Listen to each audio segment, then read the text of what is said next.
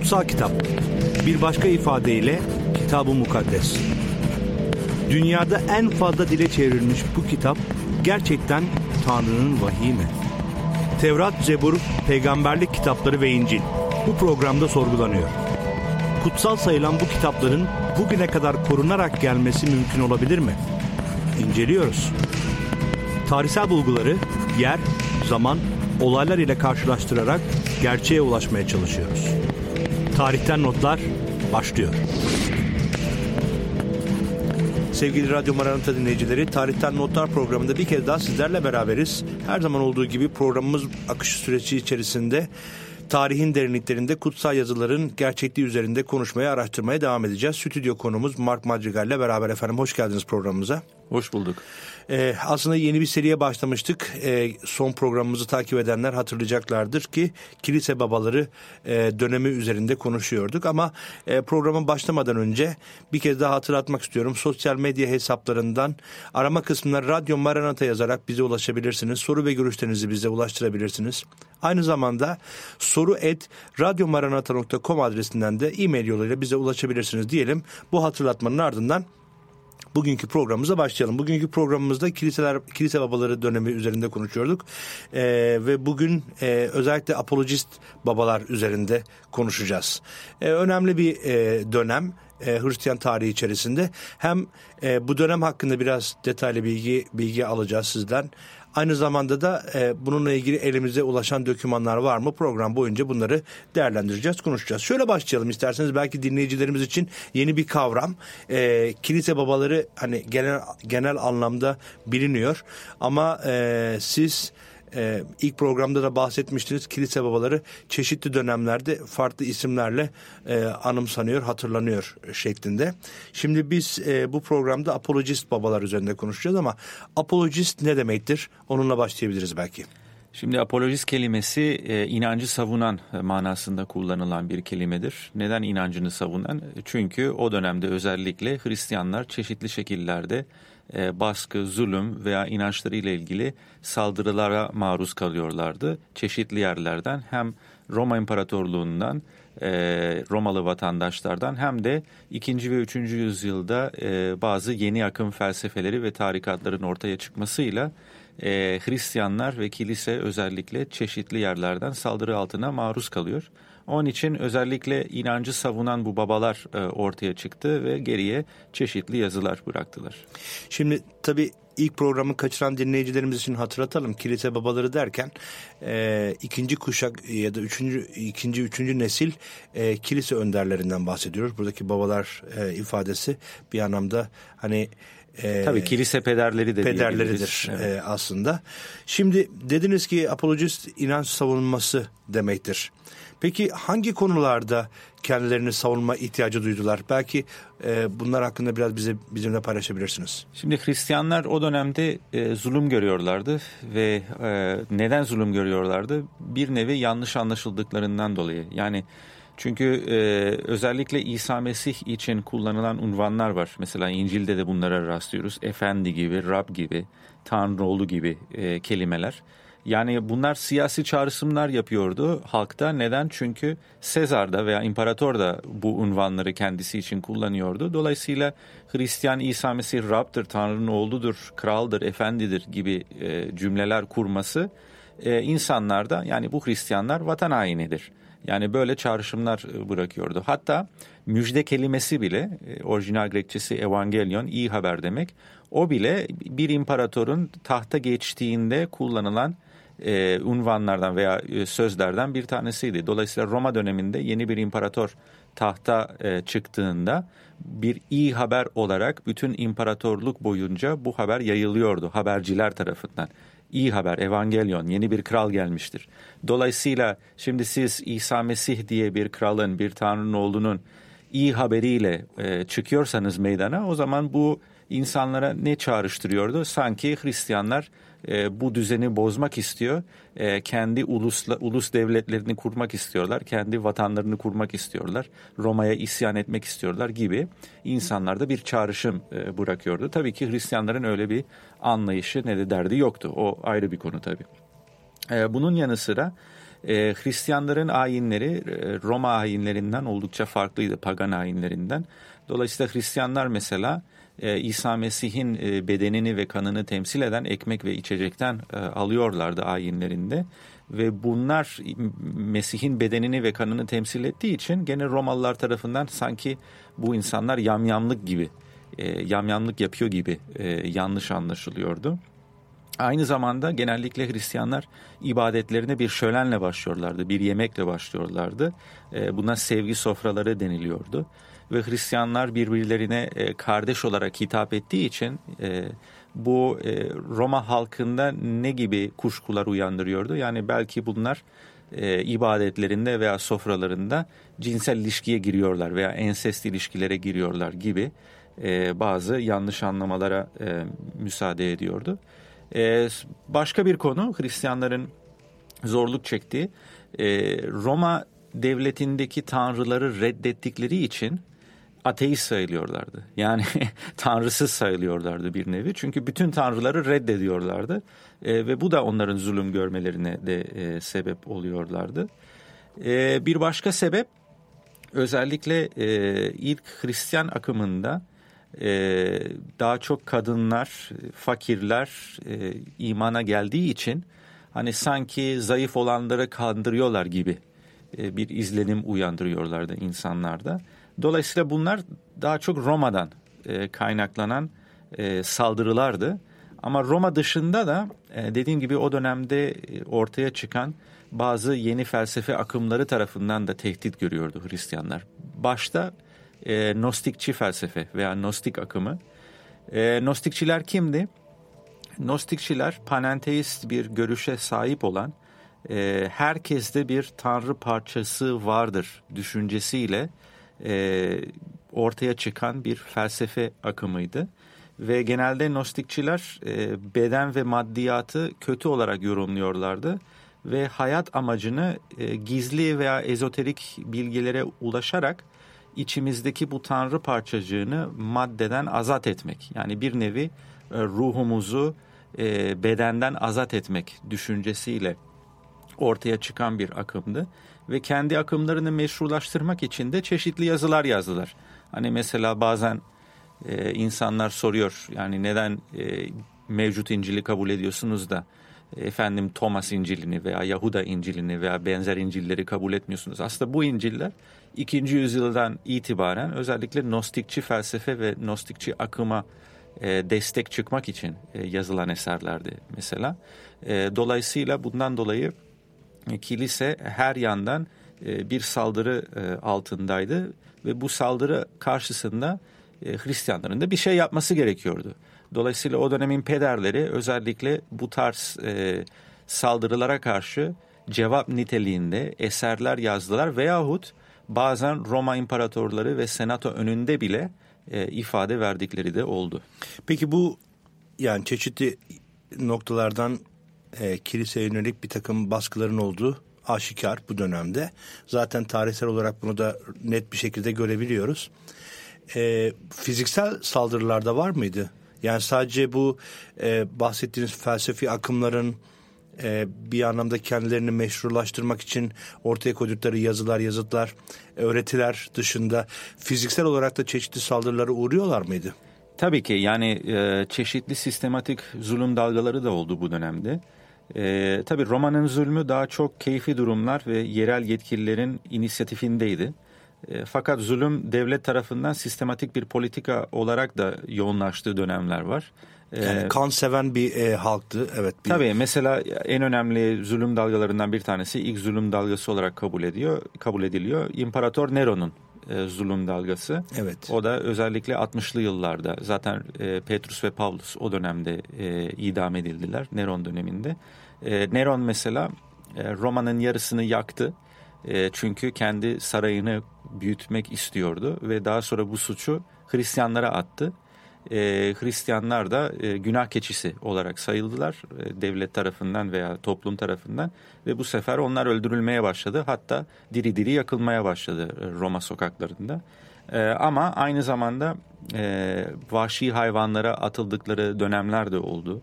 E, ikinci önemli bir zulüm dalgası özellikle İmparator Septimus Severus döneminde o da 193-211 yılları arası bir de İmparator Decius döneminde 250-251 yıllar arası ve bu yıllar arasında özellikle imparatorlar çeşitli fermanlar yayınladılar. Hani e, siz Roma e, devletine e, sadık bir vatandaş iseniz imparatora kurban sunun şeklinde fermanlar e, yayınlandı. Tabi Hristiyanlar bunu yapmadı çünkü imparatora kurban sunmak ne demek olur? Yani onun ilahlığını veya tanrılığını kabul etmek olur. Dolayısıyla tabii ki onlar bunu yapmadılar ve bunu yapmadıklarından dolayı çeşitli Hristiyanlar ya öldürüldüler ya da korkunç işkencelere e, maruz kaldılar. Yani fiziki zulüm de söz konusuydu bu dönemde. Şimdi bir tarafta fiziki bir zulüm var, bir tarafta e, çeşitli felsefelerin, çeşitli akımların, çeşitli öğretilerin ortaya koyduğu e, zulümler var. Ve bir anlamda bu apologist e, yani inanç savunmacısı kilise babaları e, bir reaksiyonun sonucu ortaya çıkmış isimler e, kilise pederleridir. Belki programımızın ilk bölümünde e, bu isimler isimlerden biraz bahsedebiliriz ve ikinci bölüme geldiğimizde biraz daha yani belki hepsi için zamanımız olmayacak ama en azından birkaç tanesinden de bahsedebiliriz. Kimdi bu e, kilise babaları, apolojist kilise babaları? İsimlerini bizimle paylaşabilir misiniz? Tabii ki. Şimdi e, bu dönemden kalma bazı önemli kilise babaları e, mesela Şehir Justin e, 100 ila 165 yılları arasında yaşamıştır. E, Meliton o da 110-177 yılları arasında yaşadı. E, Antakyalı Teofilos o da 120-185 yılları arasında yaşadı. E, Tatyan 120 e, ve 185 yılları arasında yaşadı. E, Ireneos 130 ve 202 yılları arasında yaşadı. Tertullianus 160 ve 225 yılları arasında yaşadı. Origenes 184 ile 253 yılları arasında yaşadı ve Antakyalı Lucianos 240-312 yılları arasında yaşadı. Tabi bu kapsamlı bir liste değil. Yani bunun dışında başka babalar da var ama öne çıkan babalar bunlar. Dediğim gibi çeşitli şekillerde kimisi e, Nostikçilere karşı e, cevaplar e, yazdı. Mesela başta Ireneos ve Tertullianus olmak üzere. E, kimisi ise e, Roma senatosu önünde ifade verdi. Mesela Meliton bunların bir örneği. Kimisi hitabet okulları açtı. E, mesela bunların arasında Tatyan da e, giriyor. Hitabet okulları neden önemli? E, çünkü şimdi o dönemde e, kamuya açık alanlarda e, hitabet yarışmaları yapılıyordu. Yani çeşitli filozoflar mesela iki veya üç farklı filozof bir şehir meydanına çıkıyordu ve kendi görüşünü savunan e, bir beyanda bulunuyordu ve bir tartışma şeklinde geçiyordu ve insanlar bunu izliyordu. Hani nasıl ki biz bugün bir futbol maçı izlersek veya spor... televizyon, televizyonda da bu tartışma programları evet evet e, bayağı... veya bazen işte siyaset tartışmaları olur evet. televizyonda. E, o dönemde de bu kamuya açık alanlarda oluyordu. Farklı filozoflar, iki üç filozof, e, zıt görüşlü filozof bir araya geliyordu ve kendi görüşlerini savunmak için konuşuyorlardı. Hristiyanlar da bunu yapmayı öğrendi. Ve bunu başka Hristiyanlara öğretecek hitabet okulları da açmaya başladılar ve özellikle o hitabet okullarında inanç savunması nasıl yapılır? Ee, nasıl doğru cevaplar verilir? Nasıl kutsal kitaptan argümanlar kullanabilir gibi e, çeşitli şeyleri e, öğrenerek e, yeni bir nesil de yetişmiş oldu. Yani dolayısıyla bu babaların, bu pederlerin böyle bir katkısı da olmuştur. Evet yani ilk bölümü belki burada bırakabiliriz. Çünkü e, apologist e, kelimesinin anlamı inanç savunması olarak belirledik. E, hem de çeşitli saldırılar ve zulüm altındaydı. E, bazıları sistematik, bazıları e, fiziksel, bazıları yani e, felsefi akımlar, görüşler çerçevesindeydi. Ve doğal olarak e, Hristiyan tarihi içerisinde e, kendi inancını savunan, kendi inancına e, bağlılıklarıyla bunun tanıtını veren e, bir takım isimler. E, onlardan bazılarını da saydık. E, ikinci bölümde bu isimler üzerinden hepsinde olmasa bile birkaç örnekle duracağız ve aynı zamanda tarihsel olarak elimize ulaşmış kaynakların olup olmadığı e, konusu üzerinde de konuşacağız. E, bu nedenle belki burada duralım ve ikinci bölüm için bütün bu konuşmaları saklayalım. E, bir kez daha hatırlatmak istiyorum dinleyicilerimize sosyal medya hesaplarından et Radyo Maranata yazarak bize ulaşabilirsiniz. E, aynı zamanda e-mail yoluyla soru et radyomaranata.com adresinden bize ulaşabilirsiniz diyelim. Soru ve görüşlerinizi sizden bekliyoruz efendim. Ee, kısa bir araya gidiyoruz. Kısa bir aranın ardından tekrar sizlerle beraber olacağız.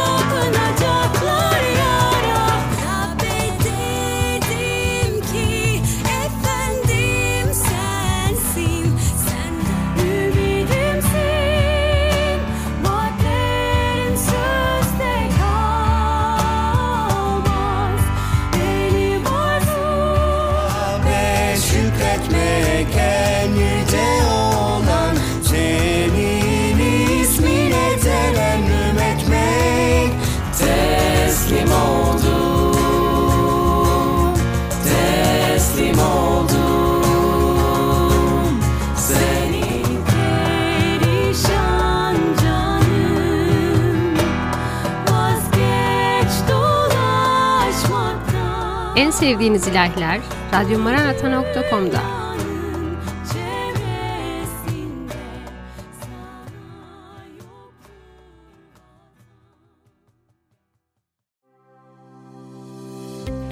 Kıskançlık, sabırsızlık ya da iletişim problemleri mi yaşıyorsunuz? O zaman sizleri Aile Psikolojisi programımızda buluşmaya davet ediyoruz. Aile Psikolojisi programımız çok yakında sizlerle.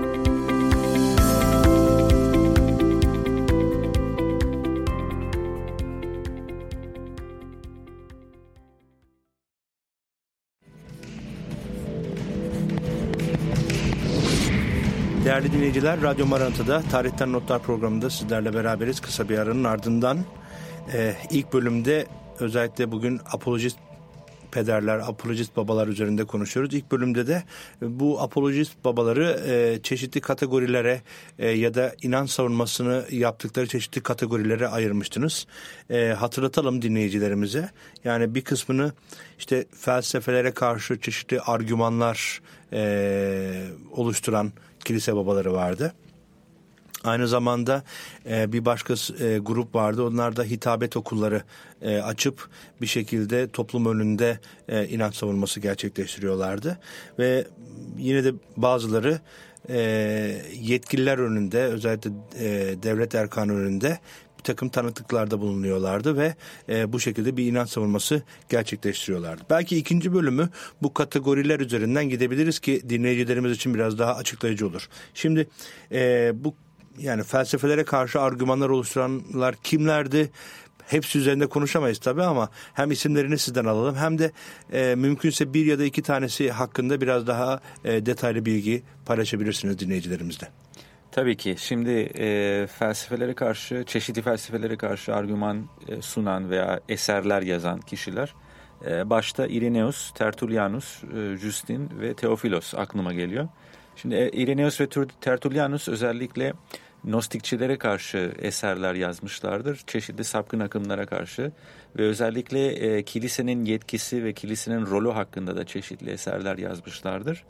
E, Justin ise e, Yahudi bir e, filozof olan Trifo'ya karşı yaptığı hitabet yarışmasını kaleme yazdı, e, aldı ve bu Trifo'yla söyleşiler veya Trifo'yla konuşmalar olarak e, tarihte yerini almıştır. Hani bu eser de internet üzerinden okunabilir. E, Justin özellikle orada e, Mesih İsa'ya ilgili yapılan çeşitli iddialara karşı e, cevap vermektedir. Mesela Yahudilerin o dönemde e, çok sıklıkla başvurduğu argümanlardan bir tanesi e, İsa'nın bir zina çocuğu olduğu, e, Meryem'in Panter adında bir Romalı askerle ilişkiye girdiği, ve bu şekilde İsa'nın dünyaya gelmiş olduğu tarzı argümanlardı. Dolayısıyla bu tarz argümanlara karşı özellikle Efes kentinde kamuya açık alanlarda Trifo'ya karşı müsabakalar yaptı ve aynı zamanda bunu bir eser olarak yazdı. Teofilos da önemli bir kişidir. E, Teofilos Antakya yöresinden gelmektedir. O da özellikle üçlü birlik savunması ile tanınan e, kişilerden bir tanesidir. Bu doktrini savunmaktadır ve ilk defa üçlü birlik kelimesini kullanmaktadır kendisi. Triadas olarak Grekçe'de. E, tabii bu demek değildir ki Teofilos üçlü birliği icat etti. Hani burada yanlış anlamalara maruz kalmayalım. E, çünkü bu doktrin veya bu e, öğreti zaten vardı birinci yüzyıldan itibaren ama Teofilos ilk defa buna bir isim verdi. E, üçlü birlik diye, triadas diye. Şimdi bunun yanı sıra e, hitabet okulu açanlar arasında e, Tatyan'ı görmekteyiz, e, Origenes'i görmekteyiz. Aynı zamanda e, daha önce bahsettim Justin'i de görmekteyiz. Justin'in kendisi Roma'da bir hitabet okulu açıyor. E, ve Tatyan ki bir başka hitabet okulu açan kişi Justin'in öğrencisidir. Yani ta Roma'ya gidiyor Tatyan.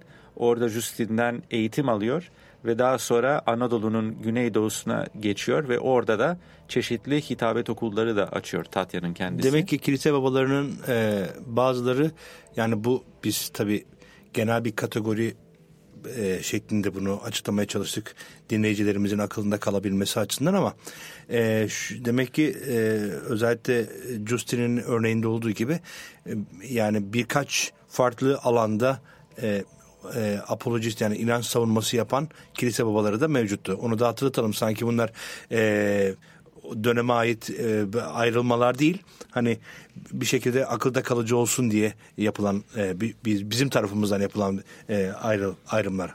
Tabii tabii. E, tabii kesinlikle. E, dediğim gibi Tatyan Güneydoğu'da e, hitabet okulları açtı ve önemli bir eser de bıraktı. Diatesaron isimli. Bu Diatesaron eseri dört müjdenin yani Matta, Markus, Luka, Yuhanna'nın e, kronolojik e, tekrar yazılması. Yani burada ne demek istiyorum? Dört müjdeye baktığımızda bir tek Luka İsa Mesih'in hayatını kronolojik e, zaman dilimi e, aşamasında anlatıyor. Diğerleri daha çok tematik bir şekilde düzenlenmiştir. E, e, Tatya'nın yaptığı e, dört müjdenin ayetlerini alıp bunu kronolojik bir diziye geçirmektedir, bir uyuma geçirmektedir. E, ve bu eser oldukça önemli çünkü özellikle Güneydoğu e, Anadolu'da ve Suriye'de e, özellikle ibadet esnasında onun eseri çok fazla okunmaya başlandı 3. 4. E, yüzyılda. Origenes bir başka önemli şahıstır e, bu dönemden kalma. Kendisi de hitabet eğitimi verenler arasındadır. İskenderiye'de özellikle e, vermiştir eğitimini. Origenes'in Hristiyan akımına çeşitli katkıları vardır ama bir o kadar da sevmeyenleri de var Origenes'in. Çünkü bazı sapkın düşüncelere sebep oldu. Mesela Origenes e, ruhların öncesizliğinden e, bahsediyordu. Yani e, insan ruhunun ezeli olduğundan bahsediyordu mesela. Bu hiçbir zaman Hristiyan alemi tarafından kabul görmeyen bir görüştü. E, dolayısıyla biraz tartışmalı figürler arasında geçiyor Origenes. E, bunun yanı sıra yetkililer önünde tanıklık verenler var. Yani e, Meliton gibi kendisi Sardisliydi. Sart kenti bildiğiniz gibi e, Salihli bugünkü ismiyle Anadolu'da bulunuyor. E, Justin gene o da e, yetkililer önünde tanıklık veren bir kişi. Ve Antakyalı Lukianos da bunların başında geliyor. Şimdi e, Meliton pardon e, Meliton ve Justin Roma'da şehit oluyorlar yanlış hatırlamıyorsam. Lukianos da ise İzmit şehrinde idam ediliyor. Dolayısıyla Nikomedia eski ismiyle. Dolayısıyla kendileri İsa'nın tanrılığını yetkililer önünde savunan, paganizmin ne kadar absürt bir şey olduğunu bahseden kişilerdi. Ve bundan dolayı da e, hayatlarından olan e, kişilerdi. Yani hepsi çok değerli e, eserler bırakmışlar bugüne. E, fakat Tabii zaman el vermediği için hepsi üzerine tek tek konuşamıyoruz ve detaylara e, bununla de, bununla ilgili detayları değinemiyoruz ama e, ben bir başka boyuta çevirmek istiyorum konuyu. O da e, yani tamam Hristiyan tarihi açısından önemli isimler ve önemli değerler ama sadece e, yani bu dönemle ilgili elimize e, başka kaynaklar var mı? Günümüze ulaşan başka kaynaklar var mıdır?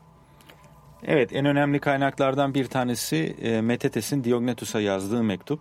Şimdi bu kaynak ilginç çünkü genellikle bu dönemden bize ulaşan kaynaklar e, kilise pederlerinin yazdığı eserler ama bunun dışında da e, hani e, halktan günümüze ulaşan kaynaklar da var. İşte Metetes diye bir Hristiyan var ve özellikle e, arkadaşı Hristiyan olmayan Diognetus'a e, bir savunma açısından e, Hristiyanların nasıl bir hayat sürdürdüğünü anlatıyor. Hani dedim ya programın başında çünkü çeşitli yanlış anlaşılmalar, anlaşılmalar vardı Hristiyanlarla ilgili. işte yamyamlık yapıyorlar, ensest ilişkilerine giriyorlar gibi Hı-hı. gibi gibi. Evet. E, dolayısıyla bu tarz şeyleri açıklığa kavuşturmak neticesinde arkadaşına yazdığı bir mektup da söz konusu. Şimdi bu mektup önemli bence belki dinleyicilerimizle paylaşabiliriz zamanımız varsa. Ee, bu milattan sonra 130'lu yıllarda e, yazılmış bir mektup. E, mektubun bence en önemli özelliği e, bugün üzerinde konuştuğumuz inanç savunması e, ile ilgili birçok e, argümanı içinde barındırıyor. O yüzden e, hızlıca okumaya çalışayım. E, tamamını değil belki ama parça parça en azından dinleyicilerimizle paylaşalım. E, şöyle başlıyor e, mektup. Hristiyanları diğerlerinden ayıran ne ülkeleri, ne dilleri, ne de uyguladıkları geleneklerdir. Çünkü onlar ne kendilerine ait şehirlerde otururlar, ne özel bir konuşma tarzı takınırlar, ne de tek bir yaşam tarzı yaşarlar kendilerine düşen topraklar sınırlarında hem barbar hem de Grek şehirlerinde yaşayarak ve bölge halkının giyim, yiyecek ve diğer kültürel konularındaki davranışlarını izleyerek bizlere harika ve aynı zamanda şaşırtıcı bir yaşam tarzı sergilemektedirler kendi ülkelerinde yalnızca konuklar olarak yaşarlar. Vatandaş olarak başkalarıyla her şeyi paylaşırlar ama yine de yabancılarmış gibi her şeye dayanırlar. Onlar için herhangi bir yabancı ülke kendi vatanları, kendi vatanları ise herhangi bir yabancı ülke gibidir. Diğerleri gibi evlenir ve çocuk yaparlar ancak başkaları gibi çocuklarını ölüme terk etmezler. Burada kürtajdan bahsediyor. Yemek yedikleri masayı paylaşırlar ama asla yataklarını birbirleriyle paylaşmazlar. Bedende yaşasalar da bedenin arzularının ardından gitmezler. Günlerini yeryüzünde geçirenler geçirirler ama gökyüzünün vatandaşları vatandaşlarıdır. Yürürlükteki yasaları yerine getirir, getirirler ancak yaşamlarıyla bu yasaların çok da üstünde bir standarda göre yaşarlar bütün insanları severler ama herkes tarafından hor görülürler. Tanınmazlar, yargılanırlar, ölüme mahkum edilirler ama her seferinde yaşama dönerler. Fakirdirler ama yine de başkalarını zengin ederler. Her şeyleri eksik olmasına rağmen her şeyde bolluğa sahiptirler. Aşağılanırlar ama bu aşağılamalar onlar için birer yüceliktir.'' Haklarında kötü konuşulmasına rağmen aklanmış kişiler olarak kendilerini görürler. Küfredildiklerinde bereketleme ile karşılık verirler. İyilik yapmalarına rağmen suç, suçlular olarak yargılanırlar. Cezalandırıldıklarında yaşama dönmüş gibi sevinirler. Yahudiler tarafından yabancı oldukları gerekçesiyle saldırı, saldırıya, Grekler tarafından ise zulme uğrarlar. Fakat yine de onlardan nefret ederler neden nefret ettikleri konusunda herhangi bir neden bulamazlar. Yani en azından e, dinleyicilerimiz açısından bir fikir sahibi olabilmesi açısından mektuptan biraz e, bir, bir parça milattan sonra 130'lu yıllarda yazılmış elimize ulaşan günümüze ulaşan bir mektuptur. Evet yani bu mektup özel çünkü canlı bir ses dinliyoruz buradan. Yani o dönemden kalma sanki zaman tünelinden inip e, oradaki bir kişinin sesini dinliyormuşçasına ve ilginç çünkü onların yaşadığı birçok problemi veya birçok yanlış anlaşılmayı bugün de Hristiyanlar yaşıyor özellikle Türkiye'de. E, dolayısıyla o açıdan bu dönemi çalışmak bence çok e, değerli. E, iman hayatımıza e, derin katkıları olabilir. Şimdi tabii ki e, bu kilise babalarının e, neyi savunduklarını anlamak açısından da bu mektup e, bence önemli. O yüzden paylaşmak isterim dinleyicilerimizle. Çünkü e, yani boş ya da e, seküler bir akımın getirdiği bir e, sonuçla ortaya çıkmış ve bununla meşhurlaşmış insanlar değil, meşhur olmuş insanlar değil.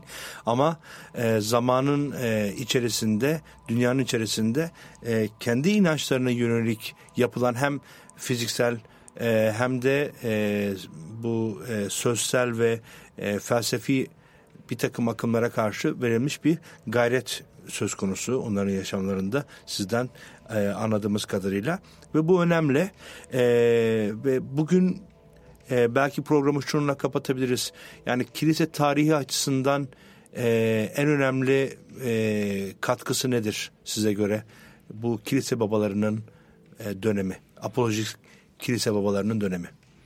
Yani şöyle özellikle e, dediğim gibi aslında tarih tekerrürden ibarettir. Hani onların yaşadığı birçok şey günümüzde de çeşitli ülkelerde, kültürlerde e, görebiliyoruz. Dolayısıyla onların kullandığı argümanlara bakarak biz de aslında e, bize yapılan suçlamaları nasıl cevaplayacağımıza ilişkin e, tüyolar veya ipuçlar e, alabiliriz. E, gerek üçlü birlik hakkında olsun, e, gerek e, Rabbin sofrası hakkında olsun, e, gerek e, öğreti hakkında veya kilisenin yetkisi hakkında olsun. Tabii burada e, pek fazla zamanımız yok ama e, bir parantez açmak istiyordum. Çünkü e, Ireneos özellikle e, Nostikçilere karşı konuşurken e, şunu diyor. Yani argümanlarından bir tanesi e, kimin doğru öğretiye sahip olduğunu nereden biliriz?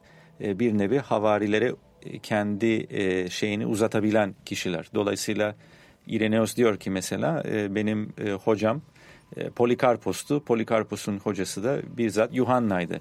Dolayısıyla bu elçisel veraset kavramı da aslında Ireneos ile beraber geliyor. Daha sonra özellikle kadim kiliselerde ve Katolik kilisesinde göreceğimiz bu elçisel veraset veya e, bir şekilde e, bu kuşağın, bu kuşakların veya bu isimlerin kilisenin öğreti, öğretiye yetki vermesi konusu e, buradan gelecek.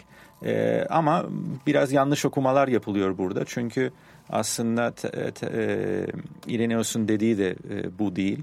Yani kendisi elçisel veraset doğru öğretiyi gösterirden ziyade e, kimin e, yetki sahibi olduğunu e, göstermekte. Zaten Tertullianus'u Tertullianus okuduğumuzda ki zamanımız yok orada çok güzel alıntılar var ama onun döneminde özellikle Kuzey Afrika'da elçiler tarafından kurulmayan ama gene de Hristiyan aleminde kabul gören topluluklar ve kiliselerden bahsediyor. Nedendir bu? Çünkü kendileri doğru öğretiyi uyguluyorlardır. Yani e, kiliseye yetki veren öğretidir. E, tersi doğru değil. Yani kilise öğretiye yetki vermiyor, öğreti kilise yetki veriyor. E, dolayısıyla belki benim de biraz e, protestan bakış açımla e, o dönemin e, konuşulanlardan e, konulardan bir tanesinin yorumu e, budur. Ama dediğim gibi her halükarda e, onların yazıları o dönemi anlamak için ve sadece o dönemi değil kendi hayatımızda benzer senaryolar yaşadığımızda nasıl cevap vermemiz e, gerektiğini öğrenmek için bence son derece faydalı e, bir dönemdir. Peki çok teşekkür ediyoruz programımıza katkılarınızdan dolayı. Bugün apolojist babalar üzerinde konuştuk. Ee, ve bir sonraki program aslında Doğu babaları üzerinde olacak. Doğu pederleri üzerinde olacak. Fakat bugün bize ayrılan sürenin sonuna geldik. Ee, sevgili dinleyiciler e, bir programın daha sonundayız. E, programı kapatmadan önce hatırlatmak istiyorum. Sosyal medya hesaplarından et Radyo Maranata yazarak bize ulaşabilirsiniz ya da arama kısmına Radyo Maranata yazarak bize ulaşabilirsiniz. Aynı zamanda soru ve görüşlerinizi bize e-mail yoluyla da ulaştırabilirsiniz. Soru et radyomaranata.com adresi e, size yardımcı olacaktır bu konuda diyelim. Bir sonraki programda görüşmek dileğiyle efendim. Hoşçakalın.